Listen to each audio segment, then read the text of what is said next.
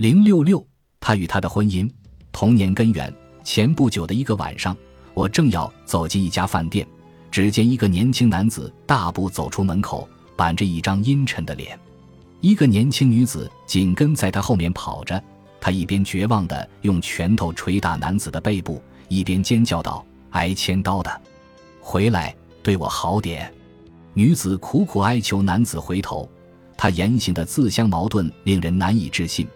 这是很多关系不好的夫妇的常见相处模式的缩影：女方渴望参与，男方退却。婚姻咨询师常常注意到。夫妇双方来咨询室之前就处于参与退却的模式，丈夫抱怨妻子不可理喻的要求和情绪爆发，而妻子则哭诉丈夫对她说的话麻木不仁。婚姻破裂的最后阶段反映了夫妇双方实际上分别存在两种情绪现实：他的和他的。夫妇之间出现情绪差异的根源，有一部分来自生物层面，另一部分则可以追溯到他们的童年。夫妇双方在成长期处于不同的情绪世界，科学家对此进行了大量研究，发现由于男孩和女孩偏好的游戏不同，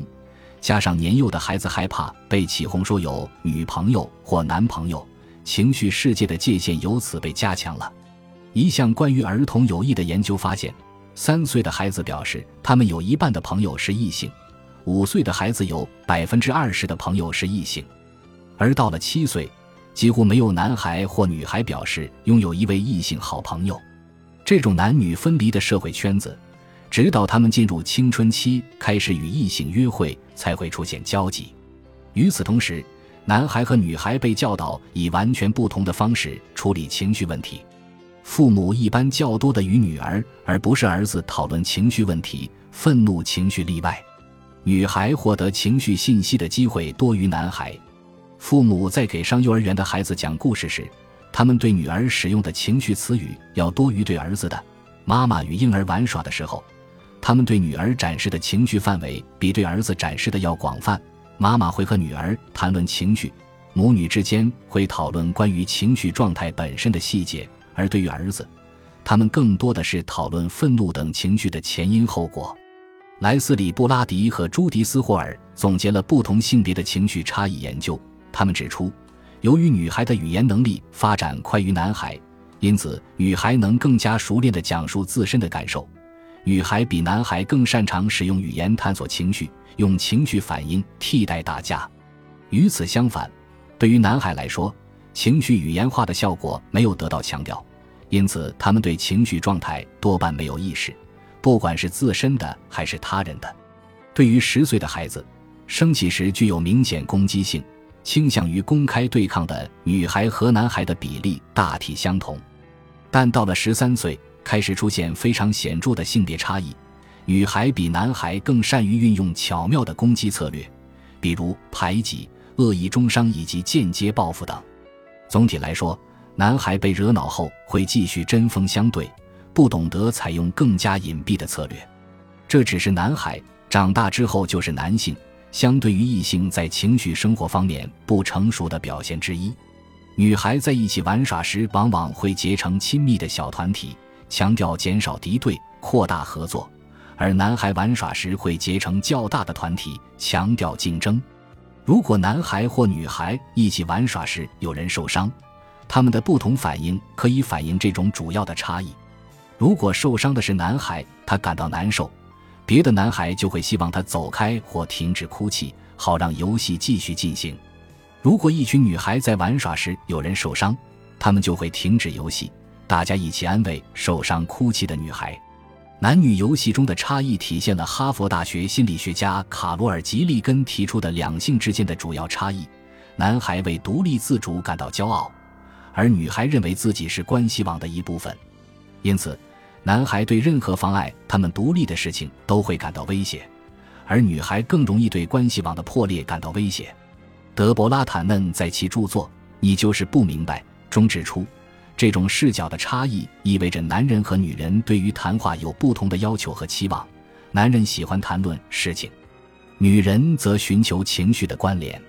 简而言之，情绪教育的差别造就了男女不同的技能。女孩变得善于理解语言和非言语情绪信号，善于表达和交流感受；男孩变得善于使与脆弱、内疚、恐惧和伤害有关的情绪最小化。科学研究充分印证了两性之间的不同立场，比如，成百上千项研究发现，一般来说，女人比男人更有同理心，至少在根据面部表情、声调和其他非言语线所理解他人未说出来的感受方面，经测试，女人的能力要强于男人。同样，根据女性的面部表情了解其感受一般比较容易，但在幼年时期，男女的面部情绪表达不存在差异。到孩子上小学后，男孩的表情变得收敛了，而女孩的表情则更有表现力。这也许在一定程度上反映了男女之间的另一种主要差异：女性情绪体验的强度和活跃度通常高于男性。从这种意义上说，女性比男性更加情绪化。所有这些性别差异表明，女性一般在婚姻关系中担任情绪管理者的角色。而男性对于维系感情关系这项任务看得没有女性那么重要。在一项针对二百六十四对夫妇的调查中发现，对于女性而言，婚姻满意的最重要因素是夫妇之间有良好的沟通。从事夫妇关系深度研究的德克萨斯大学心理学家特德休斯顿认为，对妻子来说，亲密关系意味着谈论事情，尤其是谈论感情关系本身。而男人一般难以理解妻子对他们的期望，他们说：“我想和他一起做事，而他想做的就是说话。”特德发现，在恋爱阶段，为了与未来妻子建立亲密关系，男人更愿意花时间按照女人喜欢的方式谈话。一旦结婚之后，随着时间的流逝，男人，尤其是传统婚姻中的丈夫，以这种方式和妻子谈话的时间越来越少。他们认为，像夫妇两人一起种花这种事情，也比谈论个没完没了更能增强亲密感。如果要说原因，丈夫渐渐沉默的部分原因，也许在于男人对婚姻状态有点盲目乐观，而妻子却习惯于关注出现问题的地方。在一项关于婚姻关系的研究中，男人对婚姻关系中的一切问题，比如做爱、财务、婆媳关系、彼此听取意见的程度。以及彼此缺点的影响程度等，都抱有比妻子更加乐观的态度。妻子一般会比丈夫更多的抱怨，相处不愉快的夫妇尤其会出现这种情况。把男人对婚姻关系的乐观以及对情绪冲突的厌恶联系起来，妻子经常抱怨丈夫对婚姻关系中出现的问题避而不谈的原因就非常明显了。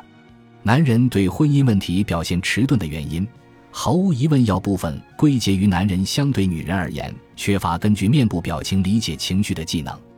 比如，女人对男人的悲伤表情，相对于男人对女人的悲伤表情要敏感得多。因此，女人总是因为男人注意不到她的感受而悲伤，更不要指望男人会问她为什么悲伤了。我们不妨考虑一下。两性的情绪差异，在他们处理亲密关系中不可避免的抱怨和分歧时意味着什么？实际上，做爱次数、孩子教育或者家庭借债和储蓄的比例等具体问题，并不是婚姻关系维系或破裂的原因。相反，夫妇双方如何讨论这些问题，对于婚姻走向的意义更为重大。能否求同存异、达成一致意见，是婚姻关系存续的关键。男人和女人要处理困难的情绪问题，必须克服天生的性别差异。如果无法做到这一点，就容易出现裂痕，最终导致关系破裂。我们下文中将会介绍，如果夫妇当中有一方或双方的情绪智力存在某种缺陷，婚姻的裂痕很有可能会越来越大。本集播放完毕，感谢您的收听，喜欢请订阅加关注。主页有更多精彩内容。